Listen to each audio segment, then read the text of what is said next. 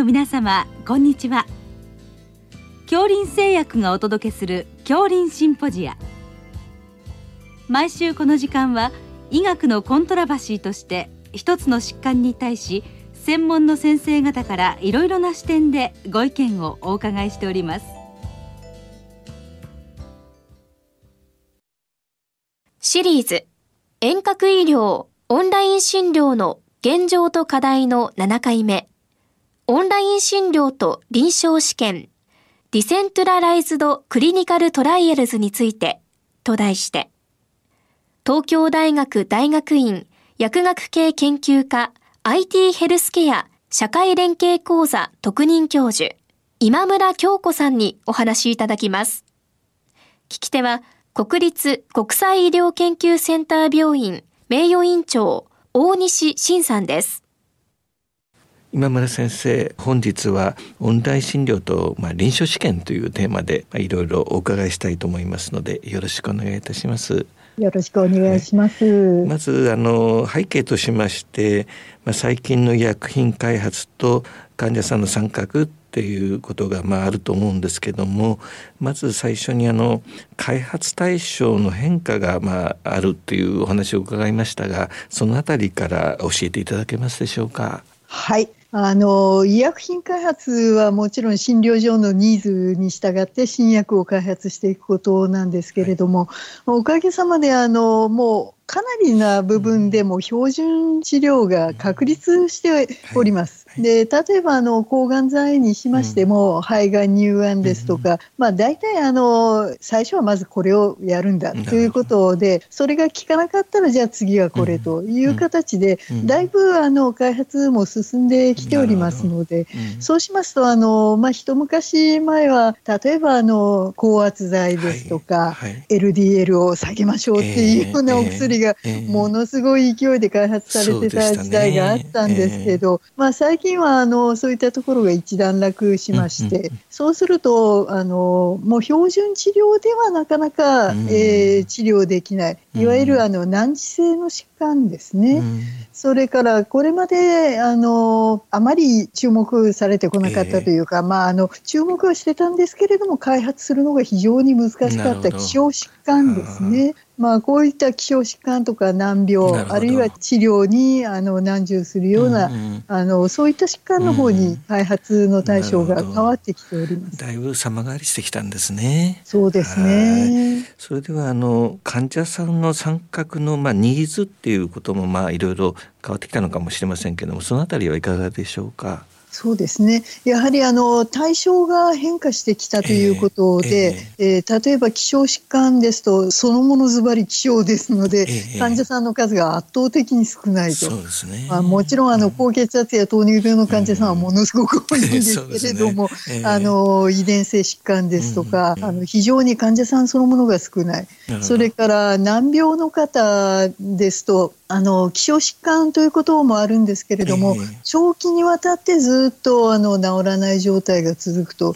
いったことがありますので、えー、やはりその患者さんがまずどこにいらっしゃって、うん、あのどういった治療を受けておられるのか、うん、あるいは治療そのものは基本的にあの成立していないので、はい、ではどういう対症療法をあの受けておられるのか、なかなかあの把握するのが難しいというところがありまして、でそうするとじゃあ開発するために研究をしましょうと言いましてもなかなかその十分な統計学的な解析ができるような患者さんのご参加をいただくのが非常に難しい。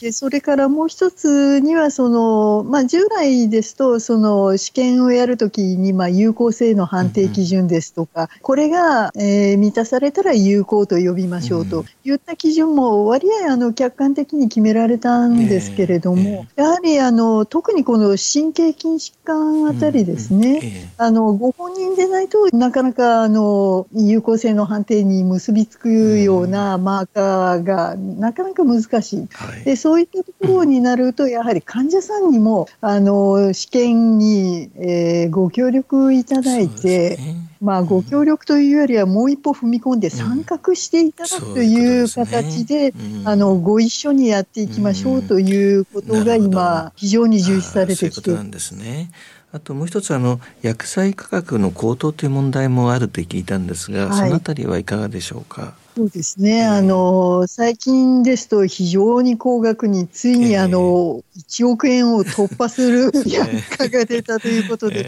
非常にテレビやあの新聞、雑誌でも話題になった治療薬がありましたけれども、それ以前にも例えば C 型肝炎の治療薬ですとか、あと、まあ、ノーベル賞にもなったオプジーボですね。あの次々と画期的なお薬が出てくるのは大変嬉しいんですけれども、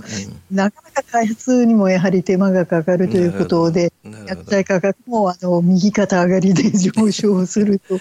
いったところがありますので、やはりあの、まあ、もちろんあの製薬会社としてはあのかかったコストを回収しなきゃいけないというところもあるでしょうし、まあ、特に日本のように国民皆保険でやっている国としては、ねね、最終的には国全体のプールで賄っていかないといけなくて、えー、そうするとやっぱりあの、まあ、製薬産業、それからあの診療する側、それから患者さんそれに加えて、社会全体でそれをあの見ていくという、社会的な参画がまた非常にあの期待されるとそういうことですね。いうことですね。はいそれではそのオンライン診療への期待がまあ今高まってますけれども、まあ、対象の患者さんやら、まあ、その服薬管理とかそういった問題ですね。あとまあデータの取り扱いとか、はい、そのあたりについてあの教えていただけますでしょうか？はい、あの対象になる患者さんとして、まあ、もちろんあのオンライン診療はあくまであの診療ですのではいでね、臨床試験とはまた違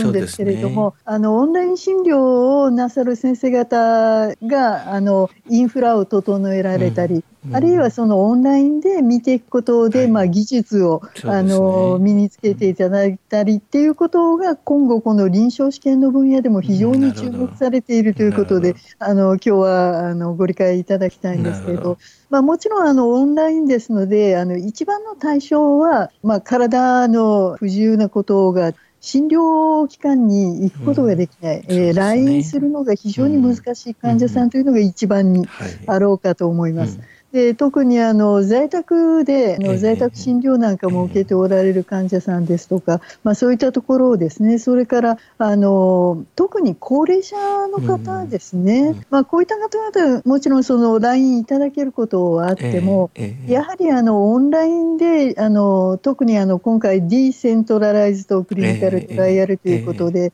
あの病院にて治験や臨床研究に参画するんではなしに、ご自宅でデータを出していただくとなると、なかなか高齢者はそのオンラインとか、ね、あのインターネットについていきにくいという、まあ、デジタルデバイトっていうらしいんですけれども、うん、まあ、そういったところの患者さんが真っ先に対象になるんじゃないかなと思います。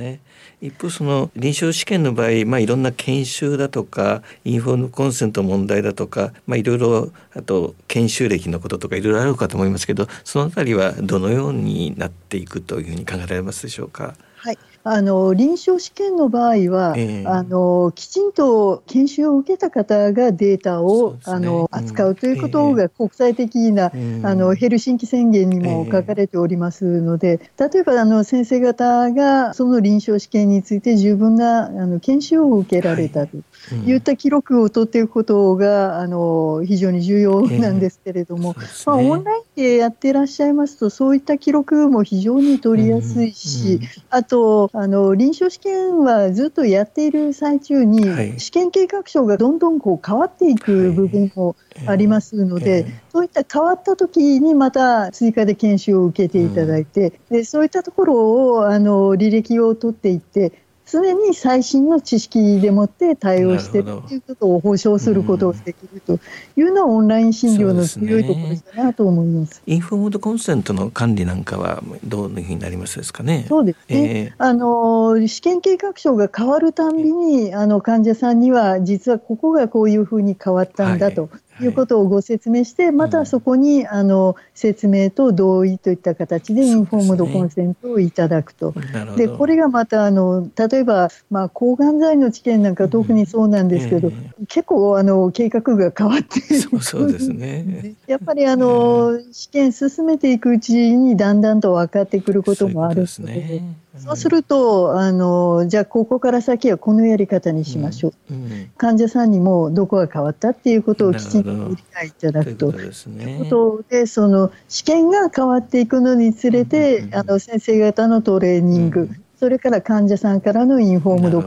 があのずっとこうあのトラッキングできるような形ですね。まあ、計測器についてはいかがですか？そうですね、あのオンラインでやる場合には、もちろんあの先生方はこう画面で患者さんにあのお会いいただいて、まあ、一番はあの顔が見えるということで、あのなりすましの心配がないという一番基本的なところありますけれども、あと患者さんにいろんなウェアラブルということで、スマートウォッチをつけていただいたり、あるいはその患者さんの日誌ということで、うん、iPad などを使って、ね、あの毎日の服薬状況とか今日はどうだったということをやっていただくんですけど、まあ、そういったところもオンラインであの適切にご指導いただければ非常によろしいと思います。はい、あとは、まあ、客観性のまあ担保といいますか評価とか判定これも重要かと思いますけれどもそのあたりはいかがでしょうか？はい。あのこれはえー、診療をやっている、まあ、主治医ですね、はい、それからあの臨床試験をやる試験責任士、うん。えー、あるいは分担医師と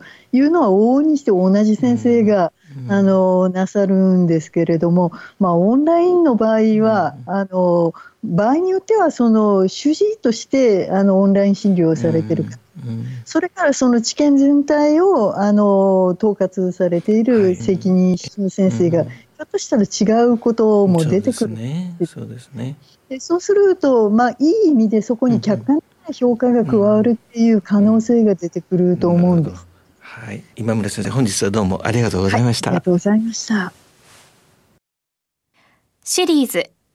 遠隔医療オンライン診療の現状と課題の7回目。オンライン診療と臨床試験 decentralized clinical trials についてと題して、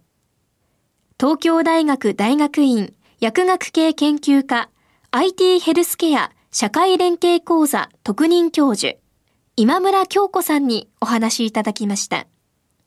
聞き手は国立国際医療研究センター病院名誉院長大西晋さんでした。